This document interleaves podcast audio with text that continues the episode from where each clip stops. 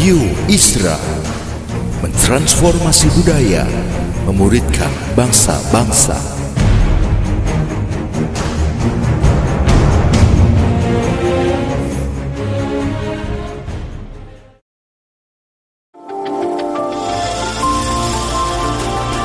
Voice of Predaim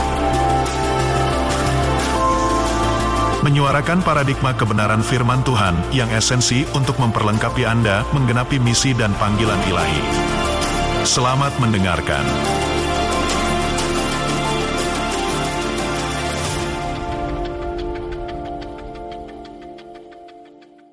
Saya coba padukan apa yang uh, ditemakan dan apa yang Pastor Paulus tadi juga bagikan, sharingkan sementara uh, kita ada di belakang tadi. Kita akan baca dulu ya tentang uh, gereja Tuhan, Wahyu 12. Kita akan membaca dari pasal 12 Wahyu ini mulai ayat yang pertama sampai dengan ayat yang keenam. Saya coba mau padukan apa yang ditemakan dan yang Pastor Paulus barusan share dengan saya di belakang. Ya, tentang mentoring, ya, mementor anak-anak atau anak-anak rohani dengan maksimal, Saudara. Lihat kita lihat Wahyu 12 ayat yang pertama. Maka tampaklah suatu tanda besar di langit. Seorang perempuan berselubungkan matahari dengan bulan di bawah kakinya dan sebuah mahkota dari 12 bintang di atas kepalanya. Perempuan ini sedang mengandung dan dalam keluhan dan penderitaannya dia hendak melahirkan, ia berteriak kesakitan. Maka tampaklah suatu tanda yang lain di langit. Lihat, ada seekor naga merah padam yang besar berkepala tujuh, bertanduk sepuluh, dan di atas kepalanya ada tujuh mahkota. Dan ekor naga ini menyeret sepertiga dari bintang-bintang di langit, melemparkannya ke atas bumi. Dan naga itu berdiri di hadapan perempuan yang hendak melahirkan itu untuk menelan anaknya. Segera sesudah perempuan itu melahirkannya. Maka perempuan tersebut melahirkan seorang anak laki-laki yang akan menggembalakan semua bangsa dengan dengan kata gada besi tiba-tiba anaknya itu dirampas dan dibawa lari kepada Allah, ketak tanya Allah. Ya perempuan itu lari di padang gurun di mana telah disediakan suatu tempat baginya bagi uh, oleh Allah supaya ia dipelihara di situ 1260 hari lamanya. Awal gereja membaca Wahyu 12 ayat 1 sampai ayat yang ke-6 ini. Pada awalnya mereka pikir mar, uh, perempuan ini yang diceritakan di Wahyu 12 ini adalah Maria yang dipakai sorga menjadi saluran Tuhan Yesus kita dilahirkan.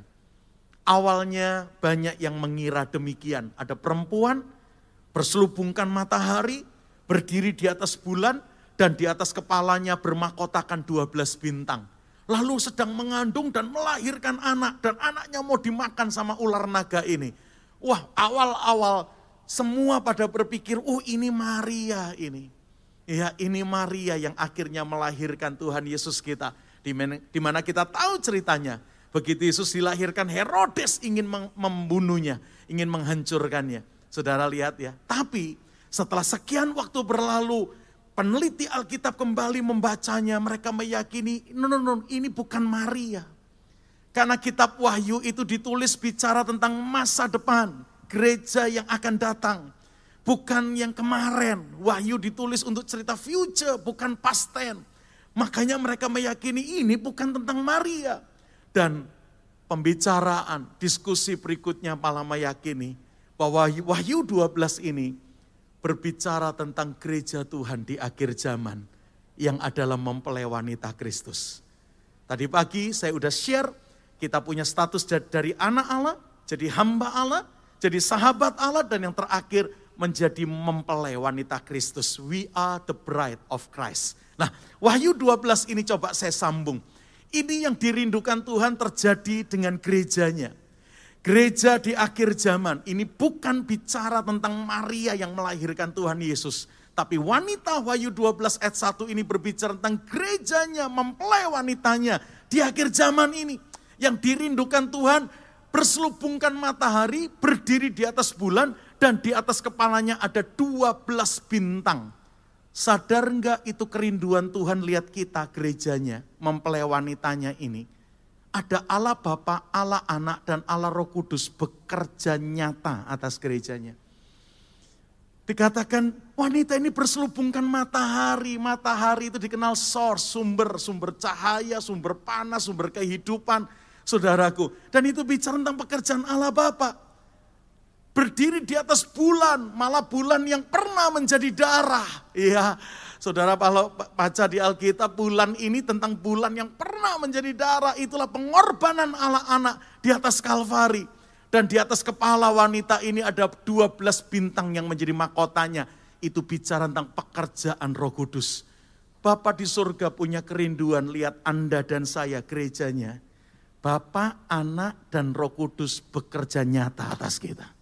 Sayangnya, realitanya gereja Tuhan ditandai dengan kematian Kristus. Apa yang terjadi waktu Yesus disalib di atas Golgota jam 12 sampai jam 3? Apa yang terjadi? mataharinya tidak bersinar.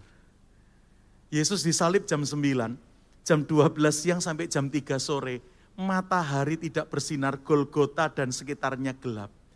Saudara lihat ini, ini juga yang sering terjadi dengan gereja. Pekerjaan Allah Bapak enggak ada, enggak kelihatan. Sampai gereja kelihatan kegelapannya, saudaraku. Dengar gereja, lihat pendeta pada muntah. Saudara, iya lah mataharinya tidak kelihatan gelap saudaraku. Gereja berdiri di bulan yang sudah menjadi darah tapi tidak berdampak. Makanya ada ayat di Yoel 3, menjelang kedatangannya akan terjadi bulan yang menjadi darah, blood moon saudaraku. Wow, makanya kemarin geger itu berapa waktu yang lalu. Iya, tentang bicara tentang uh, bulan darah, blood moon saudaraku. Karena ayatnya tentang kedatangan Tuhan ditandai dengan bulan yang menjadi darah. Maksudnya gini, beberapa gereja tidak menghargai penebusan anak domba Allah. Sampai walaupun sudah ditebus, hidupnya jauh dari kebenaran Tuhan. Bahkan yang ngeri lagi, pekerjaan Allah roh kudus pada rontok dari gereja keseret ekor naga itu roh kudus yang mestinya bekerja dahsyat atas gereja. Diseret ekor naga sampai sepertiga bintang rontok saudara. Aduh. Dan ini terjadi. Sampai ada orang yang berani klaim kejatuhan banyak terjadi di gereja-gereja aliran Pentakosta dan karismatik. Parah. Walaupun saya bilang kayaknya kalau yang lain dibongkar sama aja bro. Saudara, iya nggak cuman yang aliran Pentakosta karismatik, yang lain-lain sama aja prinsipnya karena pekerjaan Roh Kudus, pekerjaan Bapa dan Anak pada lenyap dari gereja. Hati Tuhan hari ini, saya punya bahasa tadi pagi, dia ingin kembali merebranding gerejanya.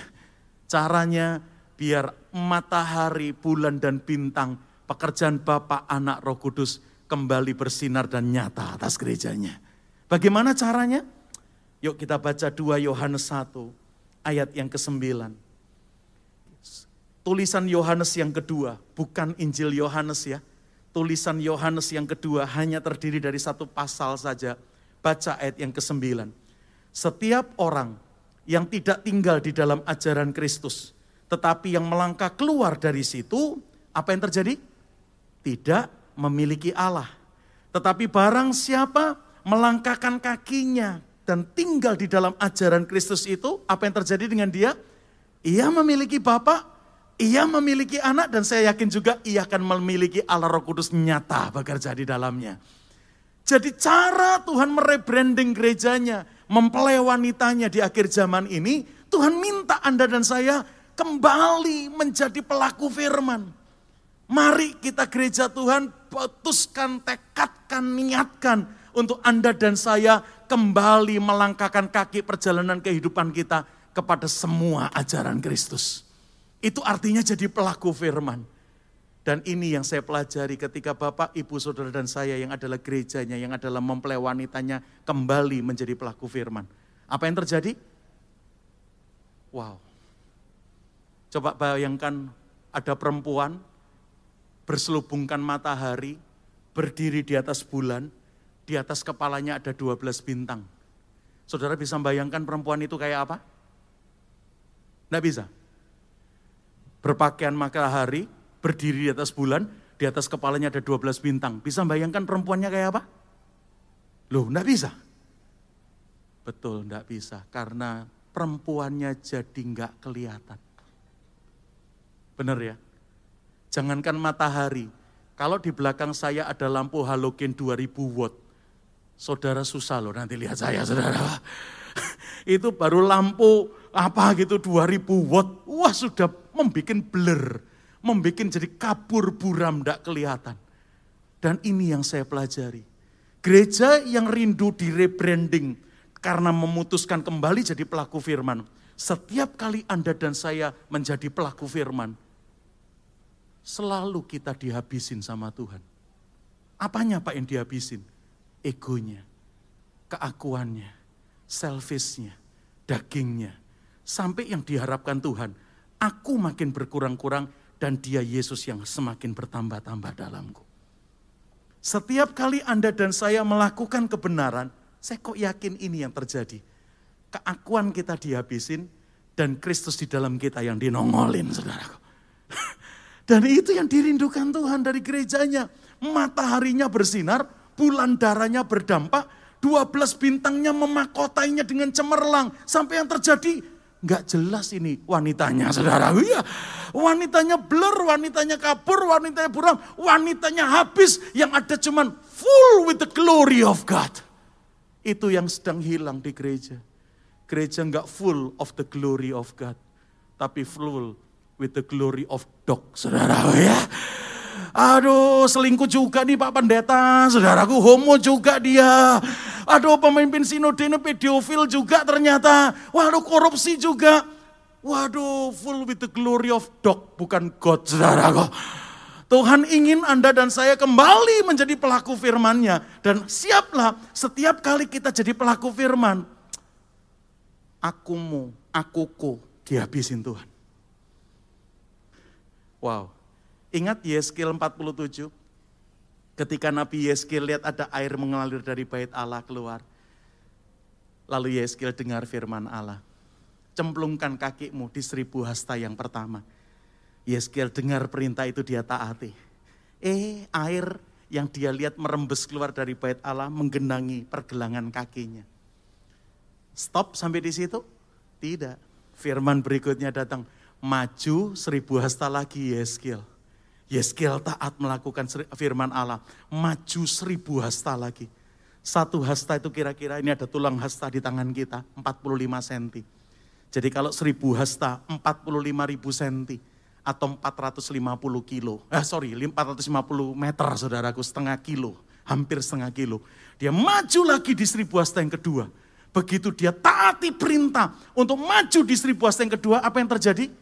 Air yang setinggi pergelangan kaki itu naik ke lututnya. Nanti baca ya Yeskel 47 ya karena waktu. Saya tidak mau nanti ada yang maju kurang lima menit saudara saudara ya. Tiga tahun sekali loh baru diundang di sini saudara ya.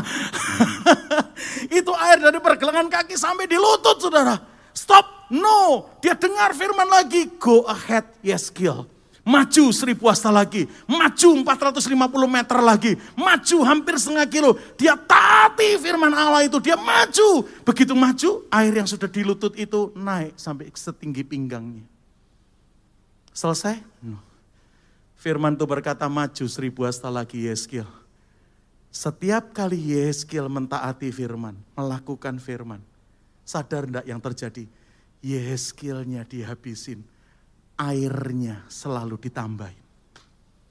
Dari pinggang air itu sekarang sudah lebih tinggi dari tinggi badanku. Sampai aku tidak bisa lagi jalan, kata Yeskel, sampai harus berenang. Wow, wow. Setiap kali dia melakukan firman, dia mentaati perintah Tuhan. Yeskelnya makin berkurang-kurang, airnya yang makin bertambah-tambah. Sadar enggak ini ke esensi kekristenan? Dan ini yang Tuhan mau terjadi dengan kita gerejanya yang adalah mempelainya di akhir zaman. Anda dan saya diminta kembali kepada pelaku firman, jadi pelaku ajaran Kristus. Supaya matahari, bulan, dan bintang tidak mati, tidak berhenti bersinar, tidak rontok. Tapi menyala dengan maksimal atas gerejanya. Izinkan kita gerejanya di branding ulang sama Tuhan. Dengan cara kita memutuskan, EOP with your comment. Kami mau taati semua perintahmu Tuhan. Kami mau melatih ketaatan kami kepada seluruh firman-Mu. Dan setiap kali kita memutuskan jadi pelaku firman, siaplah egomu dihabisin. Tapi itu cara satu-satunya. Karena begitu aku habis, Yesus pasti nongol dan kelihatan dalam hidup kita. Dan itulah juga arti menjadi saksi Kristus. Menjadi saksi Kristus itu bukan karena pinter ngomong fasih lidah. Nanti cuman bakul jamu yang pinter jadi penginjil, saudara ya. No, no, orang bisu enggak bisa nginjil dong saudaraku. Jadi penginjil itu prinsipnya adalah tampil menjadi saksi. Dan menjadi saksi itu prinsipnya bukan pinter ngomong. Yesus kelihatan enggak dalam hidup kita? Kelihatan enggak di dalam pernikahan kita? Di dalam studi kita, kuliah kita, cara nyari uang kita, cara make uang kita, pelayanan kita, rumah tangga kita. Kelihatan enggak? Begitu Yesus nongol dan kelihatan, kebenarannya nyata. Anda dan saya sedang jadi to be his witness, saudaraku. Dan tanda yang kedua kalau gereja menjadi pelaku firman, bukan cuma gerejanya dia habisin, atau akunya dia habisin, egonya dia habisin. Saya suka itu Wahyu 12 perempuan ini akhirnya melahirkan anak laki-laki. Wow, apa artinya? Kalau bapak, ibu, saudara, dan saya mau jadi pelaku firman dan akhirnya ego kita dihabisin. Percayalah lewat hidupmu dan hidupku akan lahir generasi ilahi yang luar biasa. Itu anak begitu lahir, langsung dibawa ke takhta Allah, memerintah dengan Tuhan. Wah, mau dipimpin presiden yang masih bocah, saudara. Iya, raja yang masih baru lahir, bayi dong. No, no, no. Secara jadi raja baru lahir, tapi dia udah disiapkan lama di kandungan gereja. Makanya gereja yang jadi pelaku firman, pasti akan lahir orang-orang hebat di dalamnya. Kalau di gereja ini tidak pernah muncul orang-orang yang muncul dengan kaliber dan kelas menjadi leader di kerajaan sorga dengan kerajaan sorga. Coba cek loh, jangan-jangan matahari, bulan, bintangnya pada redup semua izinkan dan paling tidak mulai hari ini, yuk kita ambil komitmen menjadi kembali menjadi pelaku firman. Kita dihabisin, Kristus dinongolin dan berikutnya lewat kita semua akan lahir generasi ilahi yang luar biasa. Saya kasih contoh. Ini tadi ngobrol dengan Pastor Paulus tentang mementor orang. Saya cerita, lihat Wahyu 12 ini terjadi atas Daud. Saudara tahu Daud hari itu dipromosi Tuhan.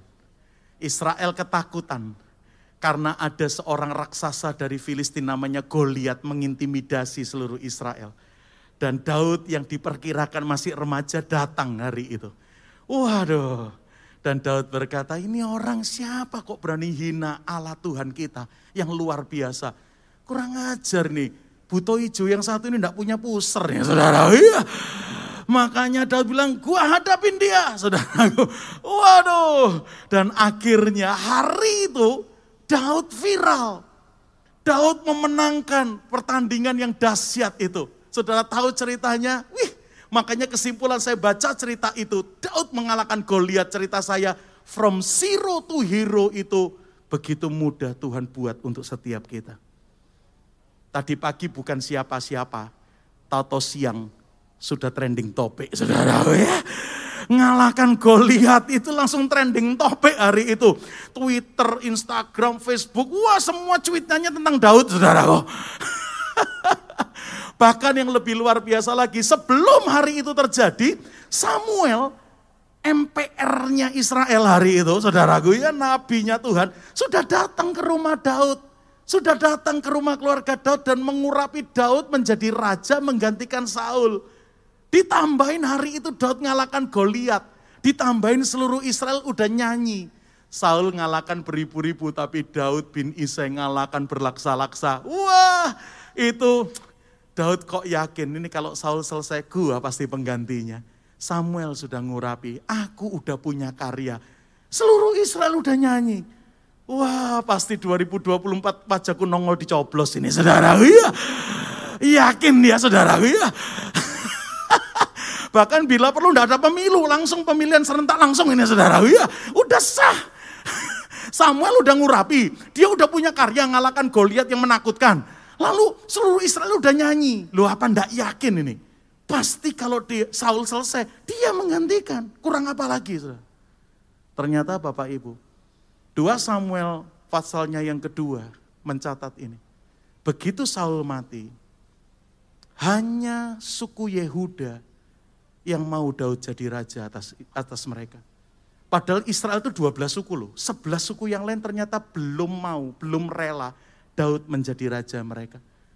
Baca ya nanti ya di 2 Samuel pasal yang kedua dari ayat yang pertama.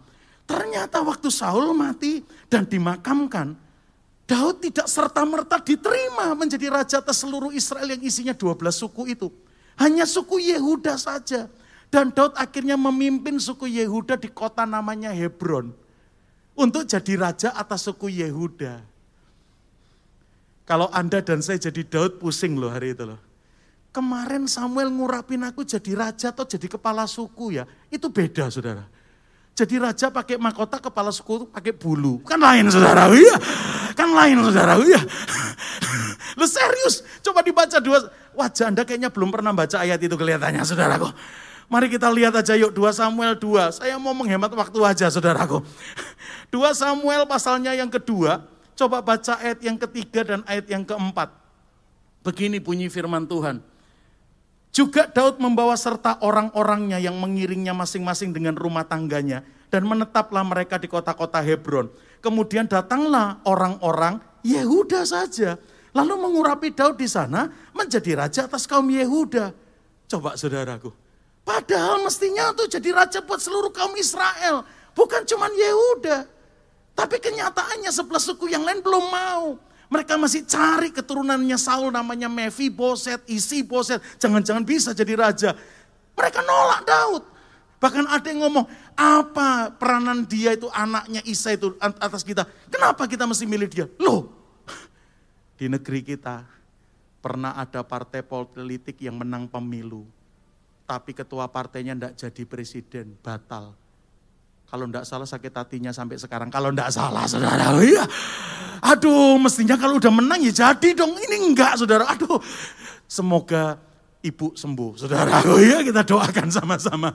Saudaraku, tapi itu realita yang enggak mudah dihadapin. Itu seperti Daud juga. Sudah diurapi, udah punya karya, udah dinyanyikan. Tapi begitu Saul mati, dia tidak serta-merta jadi presiden, jadi raja.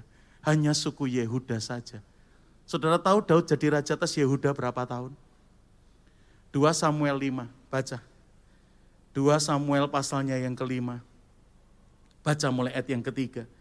Maka datanglah semua tua-tua Israel menghadap Raja Daud di Hebron. Ini baru semua tua-tua Israel datang menghadap Raja Daud di Hebron. Lalu Raja Daud mengadakan perjanjian dengan semua tua-tua Israel di Hebron di hadapan Tuhan. Kemudian mereka mengurapi Daud menjadi raja atas Baca ayat yang 4. Daud berumur 30 tahun pada waktu ia menjadi raja. 40 tahun lamanya ia memerintah. Di Hebron, Daud memerintah atas suku Yehuda berapa lama? 7 tahun dan 6 bulan. Dan di Yerusalem ia memerintah atas uh, memerintah 33 tahun atas seluruh Israel dan Yehuda. Coba lihat ayat ini. Jadi begitu Saul mati, Daud tidak diterima sebelah suku yang lain, hanya Yehuda sukunya yang menerima dia. Daud akhirnya jadi raja di Hebron, atas suku Yehuda, satu suku, tujuh tahun enam bulan. Tujuh setengah tahun, saudara. Saya waktu baca ini, setelah tujuh setengah tahun, baru seluruh tua-tua Israel datang menghadap Daud di Hebron, lalu bilang, bolehkah kau jadi raja atas kami semua? Setelah tujuh setengah tahun di Hebron. Makanya waktu saya baca ini, Tuhan, apa ini pelajarannya? Pram, untuk mengalahkan Goliat yang di luar, Daud cuma butuh waktu setengah hari atau satu hari. Dan hari itu dia langsung trending topik. Tapi untuk mengalahkan Goliat yang di dalam, Daud butuh waktu tujuh setengah tahun, saudaraku. Halo? Apa itu Goliat yang di dalam? Gede rumongso, GR. Sok yakin aja pasti diterima ini, saudara. Ya, pasti jadi ini, saudara. itu ego yang main di sana. Itu keakuan yang muncul di sana. Apa kurangnya Samuel dan ngurapi, udah punya karya. Mereka sendiri yang nyanyikan nyanyian yang luar biasa itu aku mengalahkan berlaksa-laksa. Kurang apa lagi? Ternyata yang saya belajar, itulah bibit-bibit ego di dalam. Goliat di dalam. Makanya dari kebenaran ini akhirnya saya belajar. Ada kalimat yang saya pakai. Ada yang lebih setan dari setan. Apa itu Pak? Ya koeku, saudara. Iya, ya kamu itu, saudara. Lo ngalahkan setan yang di luar. Cuman waktunya setengah hari. Goliat di luar setengah hari, satu hari selesai. Viral langsung. Tapi untuk ngalahkan GR, sok yakin, sok bisa, sok hebat. Dia butuh tujuh setengah tahun loh. Saya kok yakin kenapa selama itu, karena selama itu dia baru menang. Begitu selesai, seluruh Israel datang dan ketahuan. Begitu seluruh Israel datang, minta dia jadi raja. Sikap dan responnya Daud keren. Saya membayangkan kalau saya yang jadi Daud, saya bisa ngomong gini. Kemarin ya, tujuh setengah tahun yang lalu ya, saya udah demen dan berharap lu semua jadikan aku raja. Lu tolak. Sekarang setelah lu lihat aku berkarya di Hebron, di Yehuda, lu baru mau jadi raja. Sorry, aku yang gak demen jadi rajamu sekarang saudara. Iya, kan bisa balas gitu saudara. Iya. Kemarin gue udah yakin lu yang tolak. Sekarang lu mau gue yang gak mau enak aja. Emang enak dicuekin saudara. Iya. Tapi rupanya Daud gak punya spirit itu. Dia sudah menang dengan Goliat di dalamnya. Amin. Waktu Jumat Agung saya sharing ini. Kemarin waktu selesai dibaptis, ngadapin setan di padang gurun yang mencobai Yesus. Saya baca Matius 4, nggak ada gejolak tuh. Nyantai-nyantai aja tuh. Yesus menghadapin setan yang mencobanya dengan tiga pencobaan. Dia hadapin, dia selesaikan dengan dengan santai, dengan mulus, nggak ada gejolak.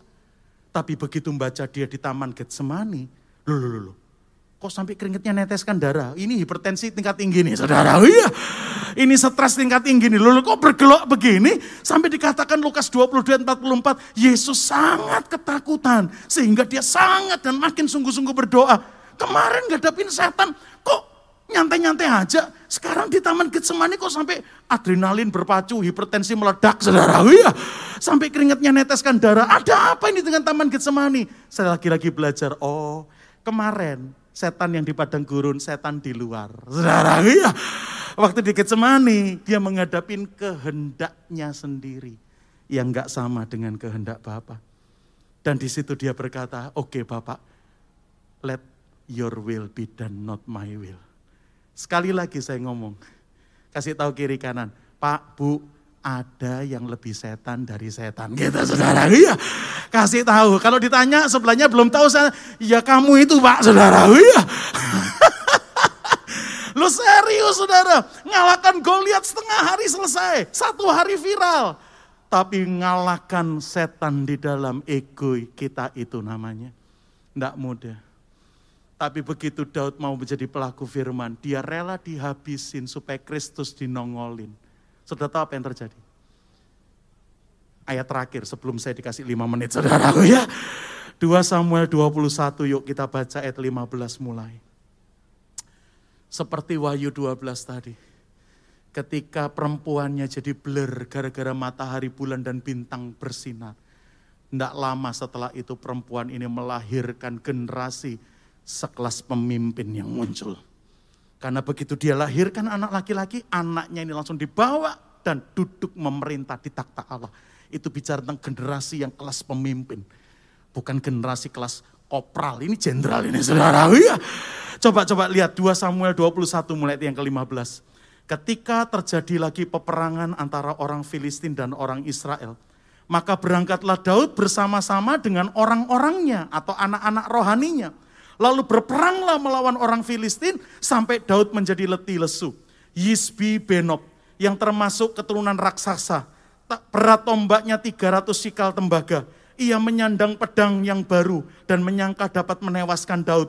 Tetapi Abisai anak Seruya datang menolong Daud dan merobohkan Yisbi Benob ini dan membunuh raksasa Filistin itu. Pada waktu itu orang Irang Daud memohon dengan sangat kepada Daud. Kata mereka, Jangan lagi engkau maju berperang bersama-sama dengan kami. Supaya keturunan Israel jangan punah bersama-sama engkau. Ayat 18. Sesudah itu terjadi lagi pertempuran melawan orang Filistin di Gob. Pada waktu itu Sipkai orang Husa memukul kalah Saf yang termasuk keturunan raksasa. Dan terjadi lagi pertempuran melawan orang Filistin di Gob. Elhanan bin Yaare Orikim, orang Bethlehem itu menewaskan Goliat. Wow, ada Goliat yang ditewaskan Daud, ada Goliat junior berikutnya yang ngongol saudaraku. Tapi Goliat ini orang Gad itu ditewaskan yang gagang tombaknya seperti pesang tukar tenung ini dikalahkan oleh anak Daud yang lain, anak rohani Daud yang lain. Lalu terjadi lagi pertempuran di Gad ayat 20. Di sana ada seorang yang tinggi perawaannya. Tangannya, kakinya masing-masing berjari enam. Jadi total jarinya berapa?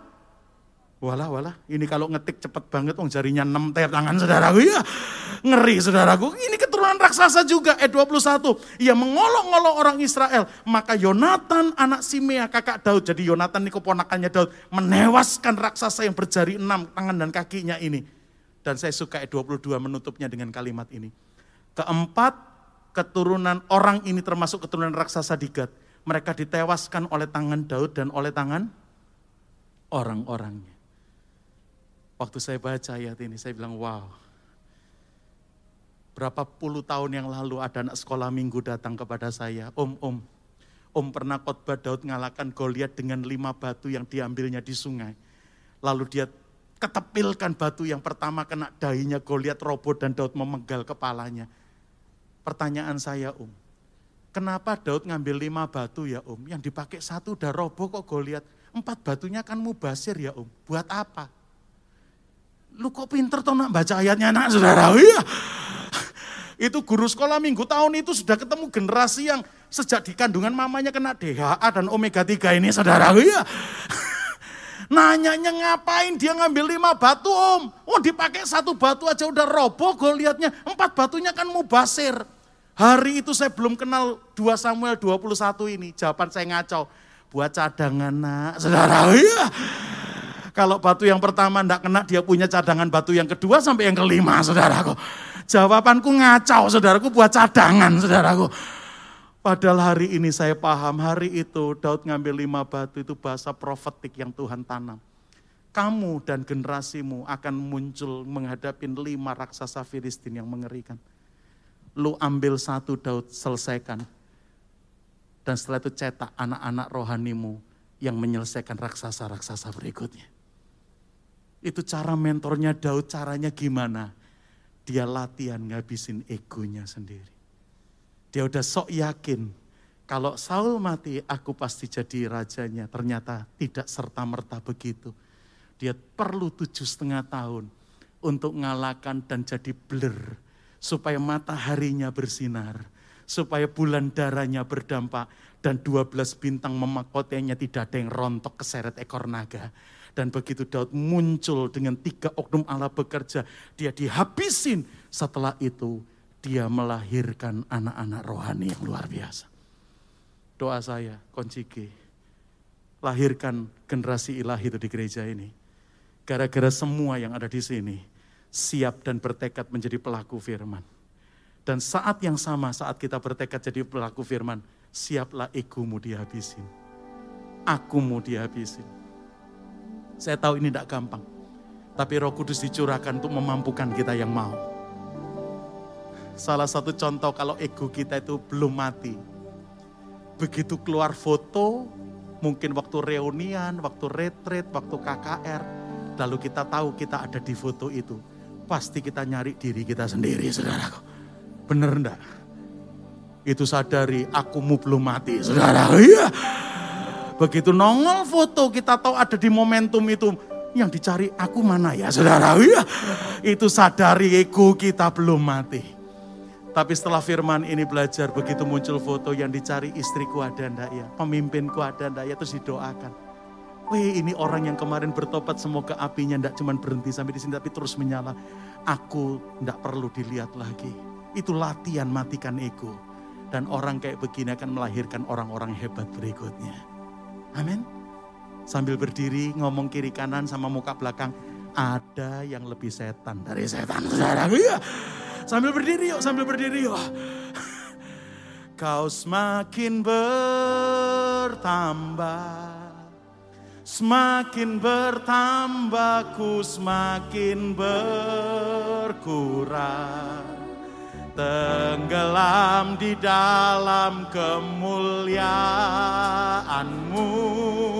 Kau semakin bertambah. Kalimat berikutnya memikul salibmu memikul salibmu. Di setiap waktu biar kebenaranmu.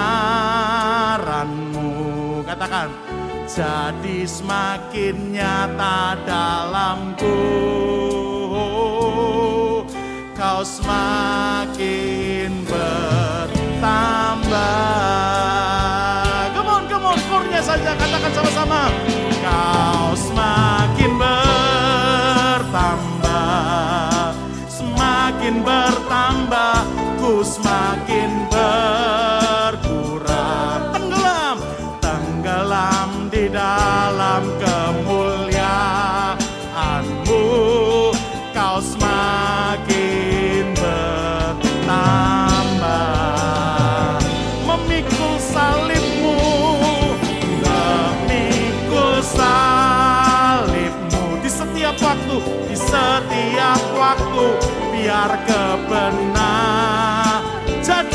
semakin nyata, jadi semakin nyata dalamku.